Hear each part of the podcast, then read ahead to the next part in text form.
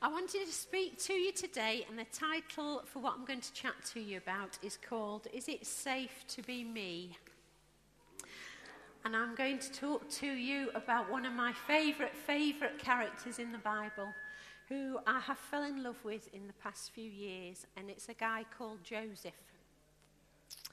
And if you read uh, Genesis 37, Genesis 39, and Genesis 40, that will bring you a bit up to speed with Joseph's life. There's far too much to cover in one week, so I did Joseph part one uh, quite a few months ago. So now you're getting Joseph part deux. Um, Joseph is one of very famous Bible characters. He's one of only two people that have had a musical made about him. Um, Jesus being the other one, so he's in good company, really. Um, he was a son of promise. Uh, his dad, Jacob, who was a right uh, wheeler and dealer, uh, was promised by God that a company of nations would come from him. Uh, he's very relevant to today because Joseph came from a dysfunctional family. His family had two wives and two mistresses. He had ten stepbrothers and one natural brother called Benjamin. And his dad, Jacob, is a great example of how not to parent. Parents, if you want a great example of how not to do it, look up Jacob because he showed partiality between his 12 sons and he favoured Joseph so much that his other brothers didn't just dislike him, they actually hated him. Uh, Joseph didn't really help matters because when he was 17, he had two dreams. One was that there would be sheaves of wheat bowing down before him, and the other one was that the sun, moon, and all the stars would bow before him. And being 17 and stupid, he told his family this, which, as you can imagine, went down like a lead balloon, um, which we can laugh about. But actually, his brothers hated him so much that they plotted to murder him because they really hated him, really, really hated him. Like they began to plan, we're going to kill this guy. Um, however, he did have one of his brothers, Judah, as in lion of, which is hilarious. Um, he came up with the bright idea of instead of murdering him, let's make some money out of this. So, what they did, he said, Look, we could just sell him and make some money. So, like you do. So, that's exactly what they did. They sold him to some passing slave traders. Here you are, one slightly brattish 17 year old. They'd shoved him in a pit at this point and um, sold him on. So Joseph goes from being a handsome, spoiled brat to being a slave. He was sold on to a guy called Potiphar, who was head of security for Pharaoh, so not a man to be messed with. He would be like the SAS in the Egyptian world. Uh, but God continued to prosper Joseph. If you look at Genesis 39, verse 5 and 6, so he's in, been in Potiphar's household for some time, and it says it came about from that time he made him overseer in his house and over all that he owned, that the Lord blessed the Egyptian's house on account of Joseph. Thus the Lord's blessing was upon all that he owned, in the house and in the field. So he left everything he owned in Joseph's charge, and with him he did not concern himself with anything except the food which he ate. Now Joseph was handsome in form and appearance. It's a bit like that verse where it says about Jesus, he grew in favour with God and man. There's a lot of similarities actually if you are into Bible study between Joseph and Jesus, even being sold. Uh, so, you Bible scholars will thoroughly enjoy that.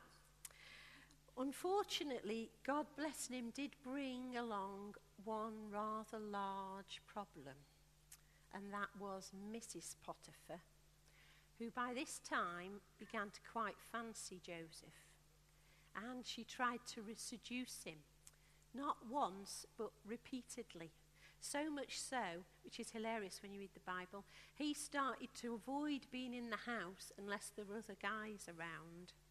Um, he didn't want to be seduced by his uh, master's wife because, and one of the reasons he gave is because it wouldn't please God.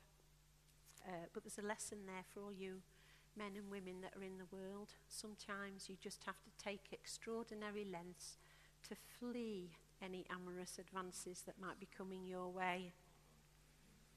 Uh, one of the things we looked at was were the dreams that God give, gave him going to survive rejection, disappointment, moral temptations, corruption, and depravity.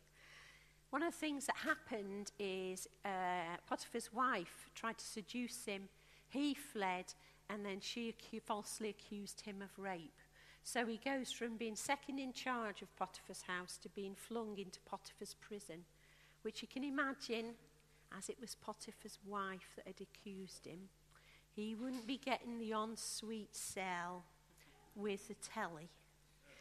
He would be getting the deepest, darkest pit that was in that jail. While he was in prison, though, he, God continued to bless him in his gift of administration gave him increasing responsibility over the prison, and he developed a new gift while he was in prison that of interpreting dreams of other people.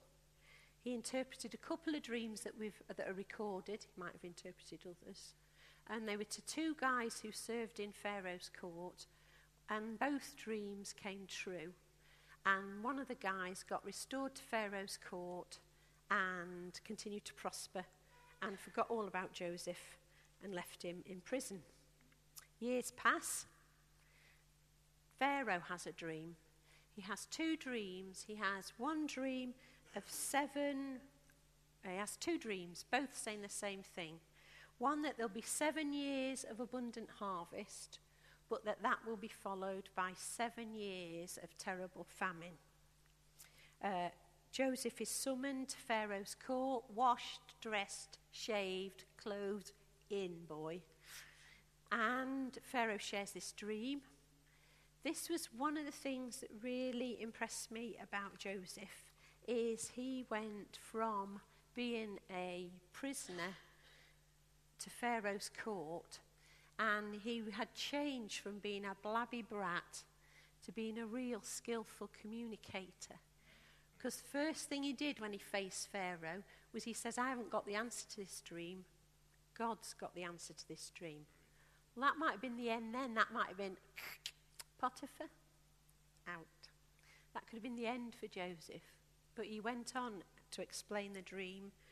He not only interpreted Pharaoh's dreams, but he also came up with the solution, which was to save 20% of the grain in the seven years of harvest and store it up and guard it ready for the seven years of famine. Joseph is a great example of what happens in our hidden life and how it can propel us and prepare us for our moment of opportunity from God. When we experience setbacks in our family life, I mean, his were pretty intense. His brothers did want to kill him uh, our work, if we get treated badly at work, if we're put in situations where we're demoted because we will not do certain things or because we won't participate in certain actions. Um, we've seen how these difficulties actually prepared Joseph. They, t- they enabled him to hear God in difficult situations. They enabled him to offer solutions. They gave him skills that made him have a robust faith in God. And they equipped Joseph to stand before powerful people for the rest of his life. He would never again be a slave before anybody. Um, we can see from this the great strength of character that God had been forming in Joseph and over the years how he'd changed from a blabby brat to a skillful communicator. The reason it spoke to me, and the reason why am I prattling on about somebody who lived 4,000 years ago, was because I found it so encouraging. If God could use all the difficulties in Joseph's life to prepare him for what he'd equipped him and what he'd made him for, how much more can God use all the difficulties that come in our life to prepare us and equip us for the life He's called us to live and equipping us to do what He's called us to do? That's why I was so amazed with Joseph. And as I began to read, more and more things about Joseph's life really spoke to me. We're going to look now at the second half of Joseph's life. So he's second in command of Pharaoh of Egypt. I was going to read you a verse about that. Hold on.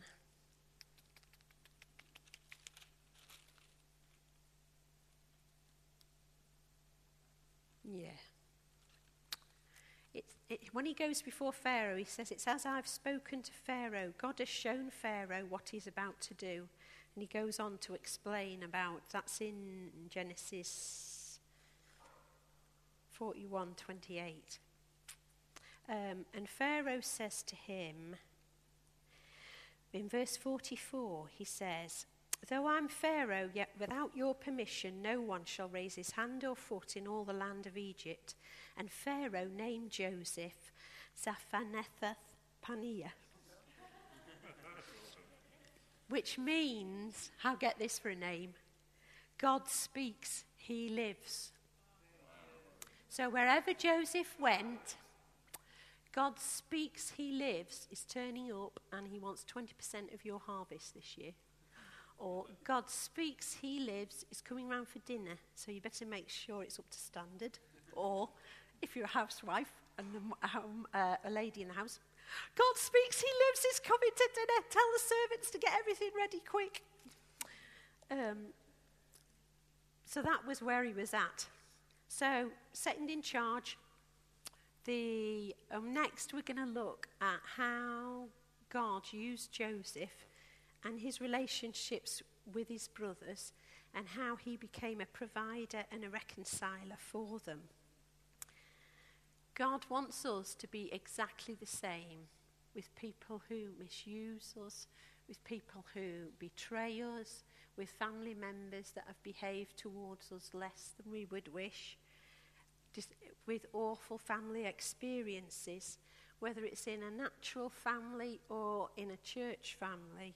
God wants us to be free to forgive and to be reconciled to each other. Mm-hmm. Now we're going to pick up from Joseph's family. We're going to pick up where I left off last time. So, seven years of amazing harvest. My wonderful friend, friend Fiona, who is a gifted administrator, brought to my attention how popular do you think Joseph would be in year six of the most amazing harvests everyone's had? In living memory, no one can remember a harvest as good as this. And they've had before that another six years of amazing harvests. How popular do you think Joseph and his cohorts would be? Because I think he had armed men around him. To turn up and say, I want 20% of that harvest, please, because the famine's coming. After everyone had finished falling about laughing and saying, Yeah, right, we've had six years of the best harvest we've ever seen. So, that strength of character that God had put in him, he needed to do the job that God had given him. But harvests have ended, and there's been two years of serious famine. And Jacob, uh, Joseph's father, and all his brothers are starving. And they've heard that there's food in Egypt. And Jacob sends 10 of Joseph's stepbrothers down to Egypt to buy grain.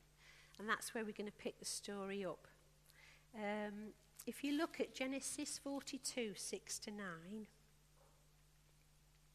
Now Joseph was the ruler over the land, and he was the one who sold to all the people of the land. And Joseph's brothers came and bowed down to him with their faces on the ground. Oh, I should point out, last time they saw him, he was 17. Now he must be 40 odd. And he would have spoken Egyptian. He was called God Speaks, He Lives. He was Pharaoh's right hand man. So he would have had the whole eyeliner, hair, Egyptian gear. Just to get you up to speed. When Joseph saw his brothers, he recognized them, but he disguised himself to them.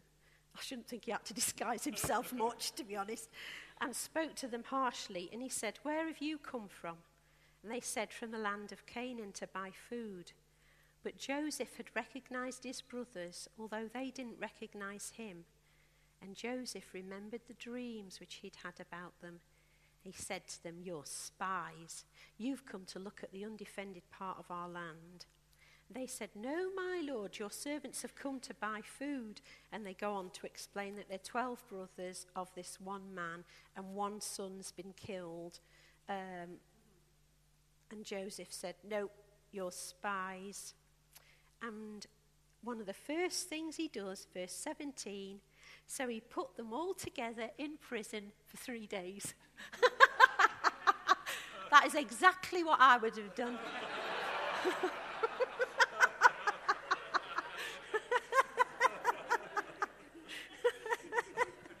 it wouldn't have been the deluxe cells either.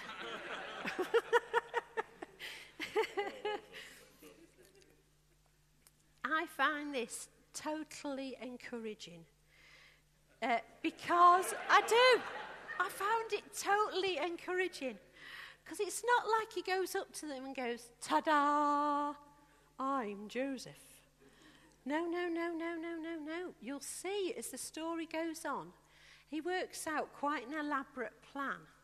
One is he wants to see his youngest brother Benjamin, but two, he wants to test his brothers and he wants to see what they're like now. Um, it also gives him time to process what's happening in his heart and emotions. Um, this really spoke to me because we, you come and see us, and I find it hilarious. I never thought you'd hear this phrase coming out of my mouth. But we are actually a cool place to come to. Those who've been around from the beginning will fall about laughing when they hear that. because we have been through some terrible, terrible, terrible, terrible times. Uh, we've had people that we thought uh, that we loved and admired, and we've found hidden sin revealed. We've had people that we thought really loved us and were good friends who we've known for 15 years. And we thought we'd be friends forever. We had them, uh, as soon as the difficulties came, completely backed off us, didn't want anything to do with us, and in fact made things worse for us by uh, fueling gossip and backbiting and stuff like that. It was awful. Really, really awful. Um, the reason this spoke to me is because I began to see through Joseph, and I actually began to work through the same process Joseph did. There is a difference, you see. As Christians, we want to be like Jesus. And he told us to love our enemies and pray for those who persecute us. So I feel like as a church, we've been great, sometimes harsh, on forgiveness. We know forgiveness is a decision, it's not something I have to feel, it's just a decision of my will. I am going to forgive you. Jesus forgave all my sins, every single wrong thing I've ever done, He's forgiven and he has forgotten it, and he keeps no record of it. As far as east is from west, that's how far our sin is removed from us. But I began to see through Joseph that actually reconciliation and rebuilding relationships, that is a different process altogether. And that it's a process that God works in us over time. And I also learned from Joseph that it's okay. It's okay. Um, yeah. What I saw from Joseph is, in fact, it's wisdom. People who have hurt us, who have betrayed us, whether it's intentionally or not, but where there's been relational breakdown, it's important that we show grace to ourselves and to other people. And that we don't beat ourselves up if we can't re engage with people at the same level we did before. Um, I'll give an example. There's a family member in my family who has always been verbally and physically abusive uh, to all members of the family. And over the years, I've had to learn to manage it. Um, and what I've done is I learned that as soon as they would talk about anyone in a critical or in a harsh way, I would say to them, if you continue talking like this, I'm going to leave. And if they were ever showing any physical, like they were going to be physically abusive, I would step in and remove who they were going to be physically abusive to.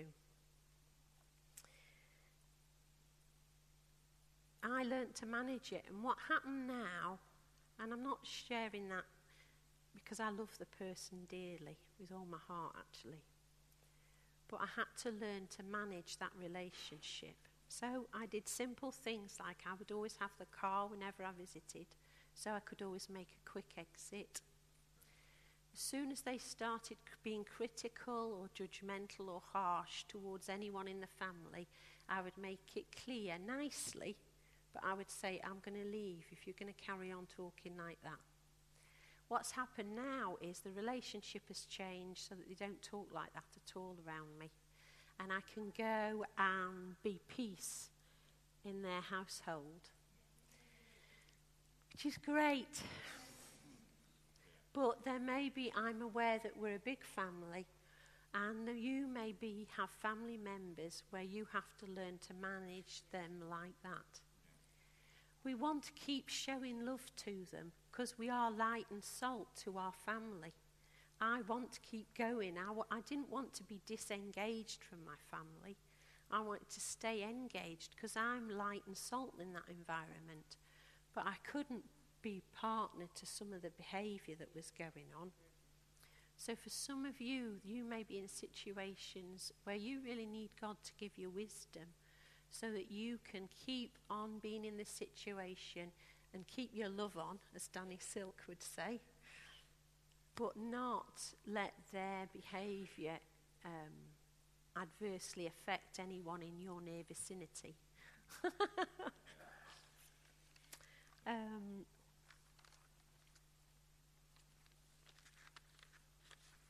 so, we'll pick up the story. So, they're in jail for three days.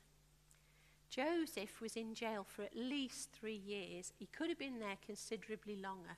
We know he was there for at least three. His brothers appear before him, and uh, hold on a second. Yeah. If you look up Genesis 42, verse 21, I want you to look at something else. So we know Joseph had been in prison for at least three years, could have been a lot longer we see in this passage that he wasn't the only one who was in prison. His brothers have been in a prison of their own making for the last 20 odd years as well. He calls them before him and he says, I've got a great plan. You said you've got this young brother Now remember, this is his only natural brother. Oh, sorry, 42 verse 21. I'm going to, I'll pick it up in a minute. So um, he's desperate to see Benjamin. He doesn't want to tell him who he is. Uh, so he comes up with this great plan. Right, I'm going to release you guys from prison. You can take grain and you can go back to this father of yours. Uh, but if you want any more grain, you are going to have to bring this youngest brother that you've been talking to me about with you. And then I'll know what you're saying is true. And in the meantime, I'm going to keep one of you as a hostage till the rest come back. You can see, can't you? Can you see how he's processing what's been gone on, what's been done to him? So they all have a conflab. Simeon gets chosen for the job. Joseph then binds Simeon in front of them and hauls him off to jail. Just think what had happened 20 odd years before. They'd bound him and sold him to the traders.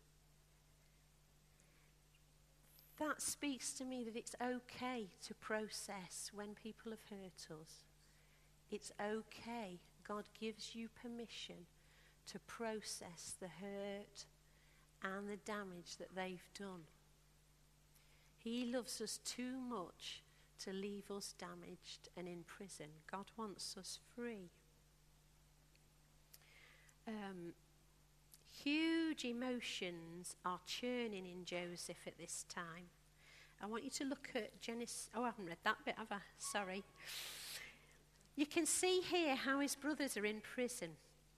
Truly, we're guilty. They're talking to one another. Truly, we're guilty concerning our brother, because we saw the distress of his soul when he pleaded with us, yet we wouldn't listen. Therefore, all this trouble and distress has come upon him. And Reuben said to them, Didn't I tell you, don't sin against the boy? And you wouldn't listen. Now look, we're reckoning for his blood. They didn't know, however, that Joseph understood, for there was an interpreter between them. And he turned away from them and he wept. But when he returned to them and spoke to them, he took Simeon from them and bound him before their eyes. Um, huge emotions are swirling in Joseph, but we can see the strength of character in them. Because look at the next verse. Joseph gave orders to fill their bags with grain and to store every man's money in his sack and to give them provisions for the journey, and thus it was done for them. Even though he was perfectly justified, he could have killed them all could have shoved them all in prison forever. Even though they'd hurt him, he refused to make them pay. They didn't pay for one grain that they took away with them from Egypt back to their dad. Not one grain was paid for. Um,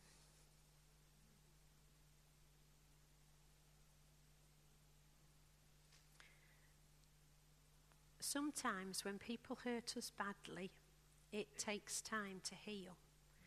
We can see there's that verse we've just read, but if you look at Genesis 43 30 to 31, Joseph hurried out, for he was deeply stirred over his brother, and he sought a place to weep. He entered his chamber and wept there. He's processing stuff all the time. I know there are people here that have come from other church situations where it hasn't been a bed of roses. I want to lift up hope for you, not only to forgive what's gone on, but to be reconciled with people. Um, so they returned to Canaan. Hold on, I'm going to read my notes. Yeah. I want to give you permission to recover, to collect yourselves again, I want to give you permission to withdraw, to cry, to weep, to be angry with God, to be frustrated, to tell Him how you feel, to get with close friends, to ask for prayer. I'd recommend small groups for that or good friends that you've got. To pray and to forgive and to forgive and to forgive and to forgive and to forgive and to forgive and to forgive until you are free. um, I want us to be like Joseph. He blessed his brothers. He gave them all that grain for them and all the household. They didn't pay one penny towards it and he gave them provisions for their journey.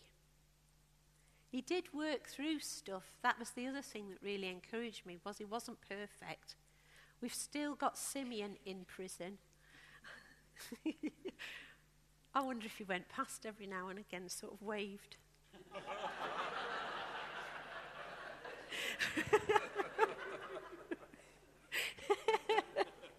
I would have done.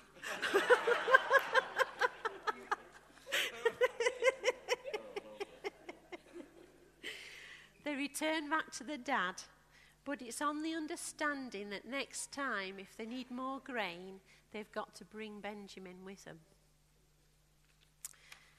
So, time passes, there's no food, and they've eaten all the grain.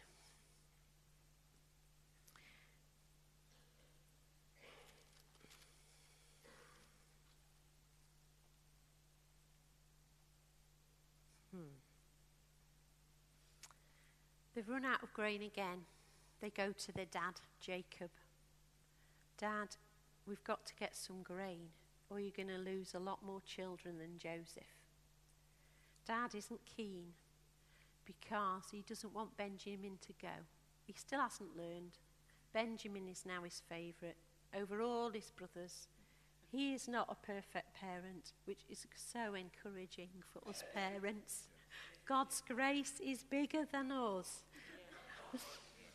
uh, but the other thing that I saw is that there'd been a change of heart in Judah. Remember, oh, we can make some money out of this. That was his bright idea. He goes to his dad and he says, Father, I will personally guarantee Benjamin's safety. You can hold me personally responsible for his life forever.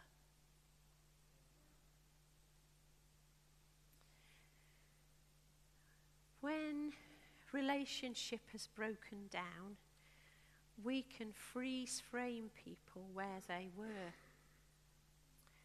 You don't know what God's been doing in somebody's life in your absence. You just don't know what God's been doing in their life while you've been absent, what He's been doing with them.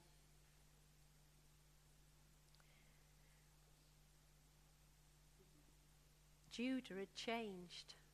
He was prepared to lay his life down for his brother this time. So they go back to Egypt. They turn up. And this time, Joseph arranges for them to have a feast at his house, not in Grain HQ, wherever that was, but at his home.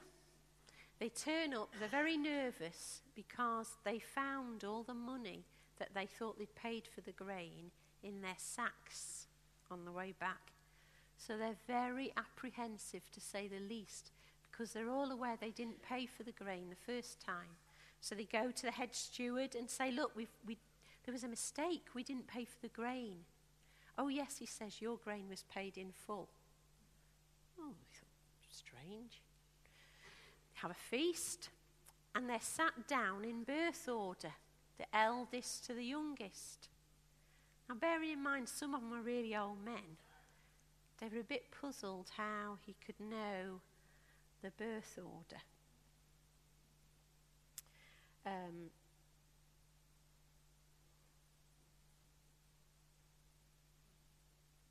now remember at this point, God speaks, he lives, still hasn't revealed that he's Joseph.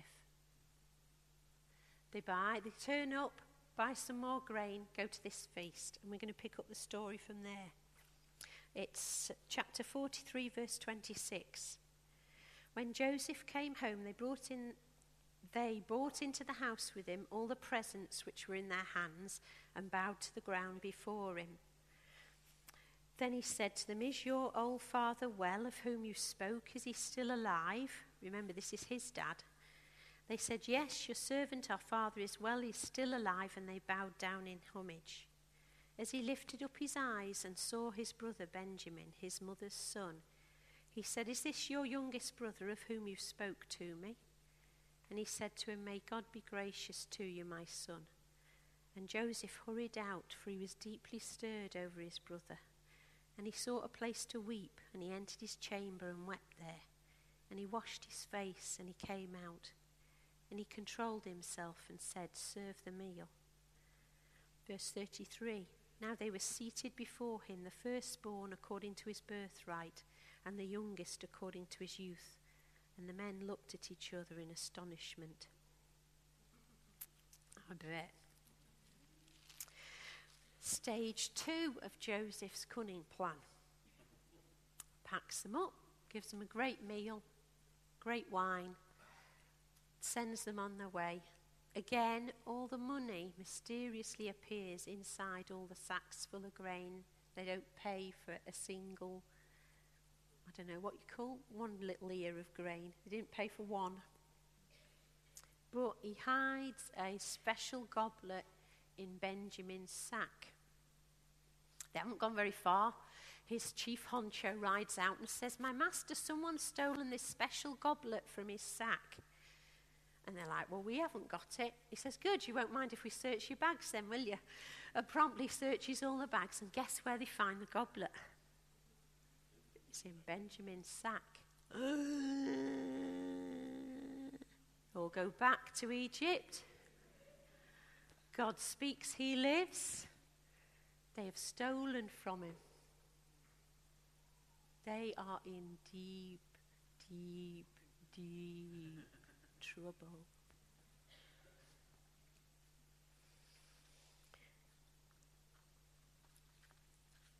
I think the reason Joseph did this was to find out and to test his brothers. Were they going to betray Benjamin like they did him? Had they learned anything in the last 20 odd years? Or were they prepared to just sell Benjamin on. Um, and if we look at chapter 44, verse 33, he says, I don't want to keep you all slaves. That wouldn't be fair. But this was a special goblet, and you have stolen from me. So the guy whose sack it was in, he can be my slave and the rest of you can go. Judah, in verse 33, now there comes up to God speaks, he lives, says, Now therefore, please let your servant remain instead of the lad, a slave to my Lord, and let the lad go up with all his brothers. For how shall I go up to my father if the lad is not with me? lest I see the evil that would overtake my father. Basically, my dad's going to drop dead if we go back without Benjamin. I can't do it. Then Joseph couldn't control himself before all those who stood by him, and he cried, Have everyone go out from me. So there was no man with him when Joseph made himself known to his brothers. And he wept so loudly that the Egyptians heard it, and the household of Pharaoh heard it. And Joseph said to his brothers, I'm Joseph. Is my father still alive? But his brothers couldn't answer him, for they were dismayed at his presence. Joseph said to his brothers, Please come closer to me. And they came closer. He said, I'm your brother J- Joseph, who you sold into Egypt. Now don't be grieved or angry with yourselves because you sold me here, for God sent me before you to preserve life. Verse 7 God sent me before you to preserve for you a remnant in the earth and to keep you alive by great deliverance. Now, therefore, it wasn't you who sent me here, but God. And he has made me father to Pharaoh and Lord of all his household, and ruler over all the land of Egypt. Hurry and go up to my father and say, Thus says your son Joseph, God has made me Lord of all Egypt. Come down to me and don't delay. I will provide for you, for your children and your children's children, and your flocks and your herds and all that you have. For there are still five years of famine to come. And then verse 14.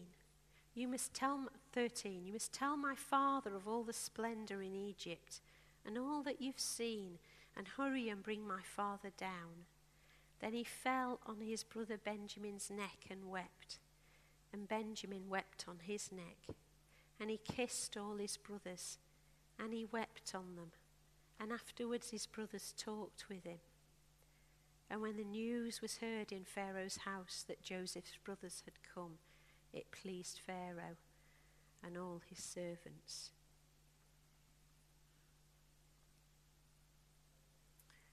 Every time I read this passage for years, I would cry and break down sobbing at this point. I couldn't work out why it affected me so much. In fact, it's only really the last few weeks I've realised what it was. It's because Jesus realised it was safe to reveal who he was. His brothers had changed. They weren't going to sell Benjamin to him. They'd changed. It was safe. And I began to see how important it was that we release each other to move in reconciliation. The church for a long time has hammered forgiveness, forgiveness, forgiveness, but we've not preached reconciliation.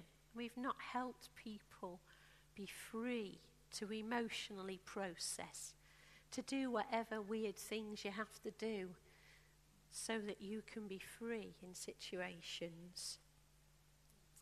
Joseph took the risk of being known for who he really was. He wanted more. He wanted reconciliation with his whole family. He wanted shared heart connection. He wanted relationship. He wanted restored family life. He had done the right things.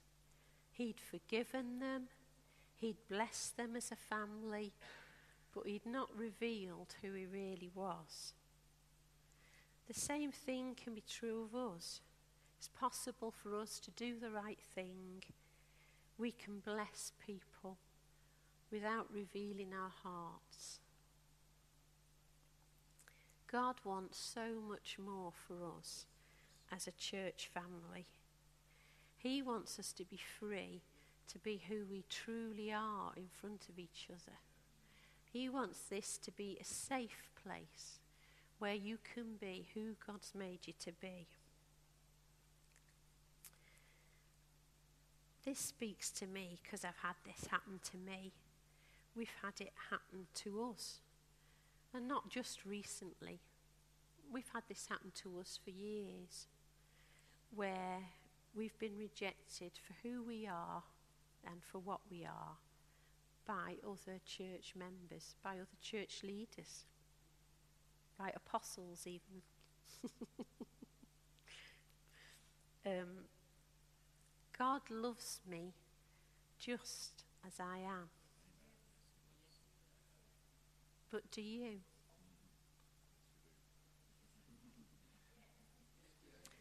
God loves you just as you are. And I release each one of you to be who you are in God.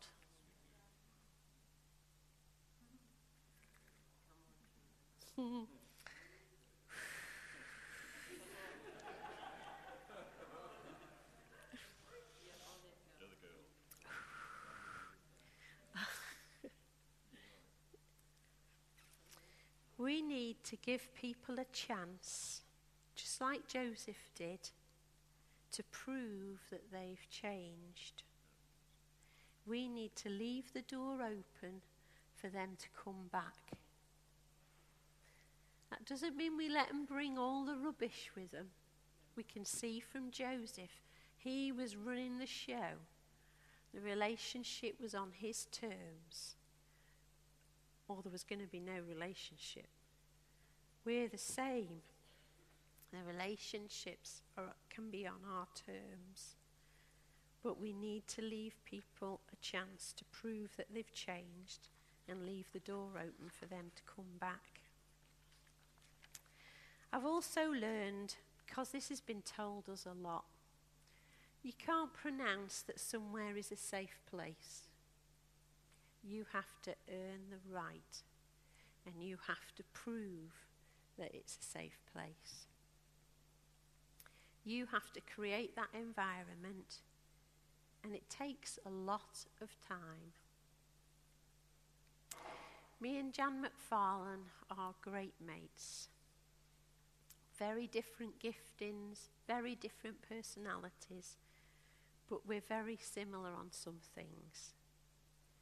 Jan came to see me a few years ago. It was when, just after we'd been through all the troubles, and she sat down on my sofa and she was having some difficulties. But God had been speaking to me about this stuff. And I said, Jan, I just want you to, I just want to say how sorry I am. Because when all the difficulties happened with us, I dropped you like a hot potato. And I did. That's exactly what I did.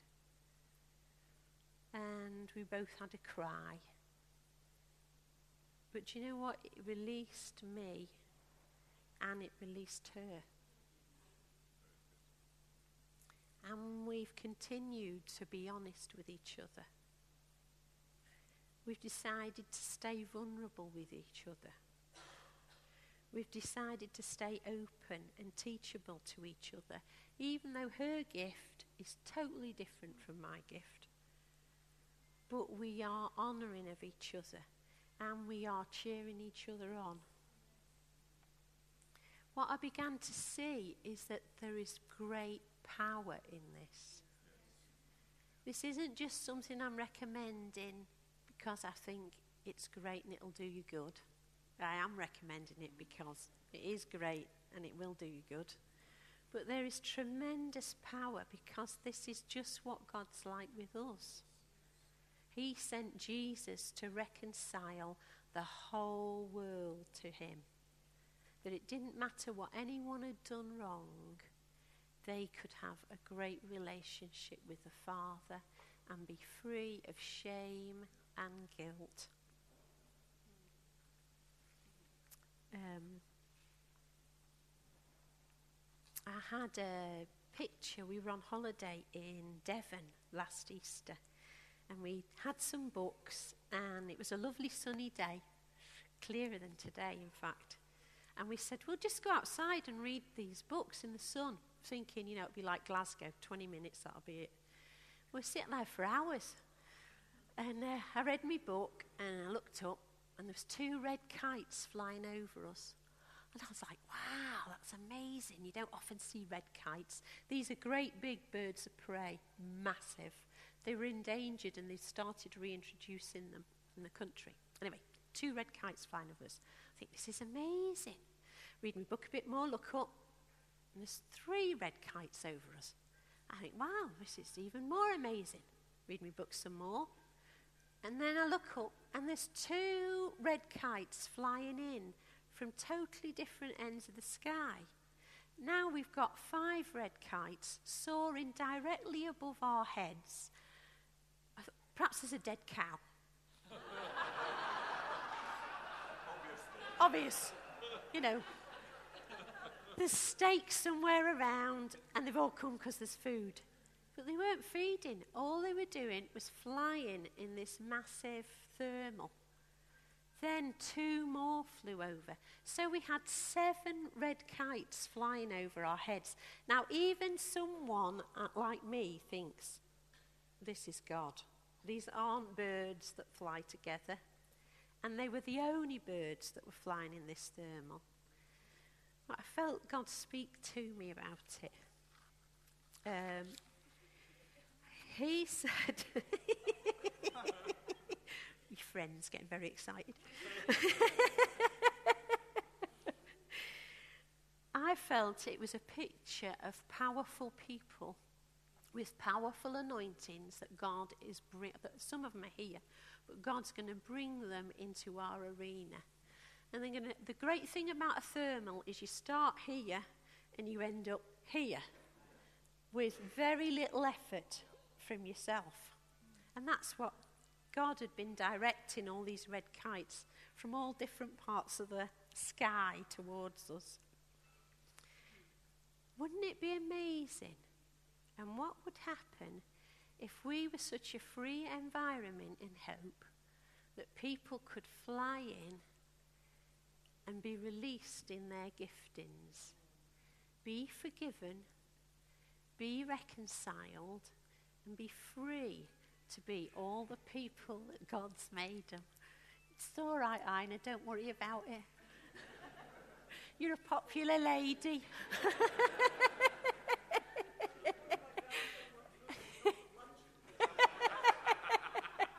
That's family, isn't it? it's great. What happens if we're free and people can, are free to fly in our environment? What happens if people rock up at Hope here? They get into God's thermal, and before you can say Jack Robinson, they're up here. Wouldn't that be amazing? I saw in Joseph how we can be free from guilt. I don't want anyone to leave here today beating themselves up because they can't forgive somebody. I don't want anyone to leave feeling bad. I can't forgive this person. There's this the area that's unresolved. I can't forgive them. Because you can be reconciled. It might take a lot of time, and there might be some things you have to do that seem weird to other people. Shove someone in prison or tie someone up, take someone hostage. Metaphorically speaking.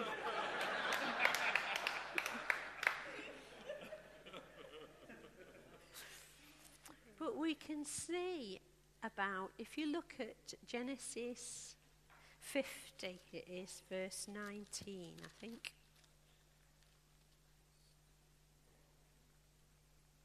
It says, Don't be afraid for am I in God's place? And he's saying this to his brothers As for you, you meant evil against me, but God meant it for his good, in order to bring about this present result, to preserve many people alive. So don't be afraid. I'll provide for you and your little ones. And he comforted them, and he spoke kindly to him.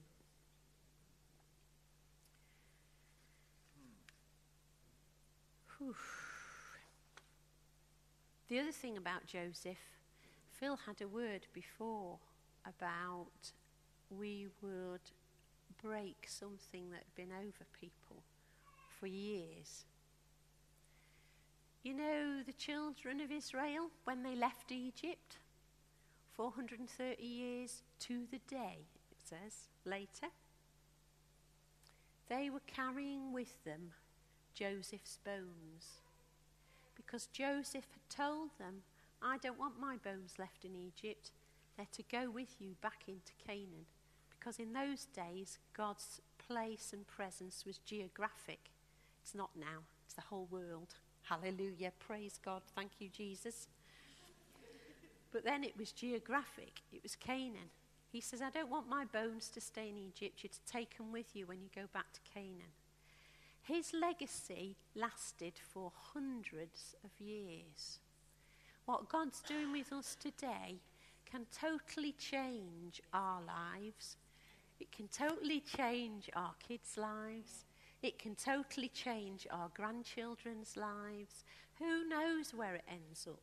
Joseph never probably thought in a million years that Theresa Merrick could be talking about him 4,000 years later and that God would use his life to bring healing and freedom and to show me about the difference between forgiveness and reconciliation. But he did. He totally, totally spoke to me through Joseph. Uh, totally. It's okay to process. It's okay. Uh, yeah, I don't know how to land this big baby. I feel like I've flown in with a jumbo jet and I don't know how to land it.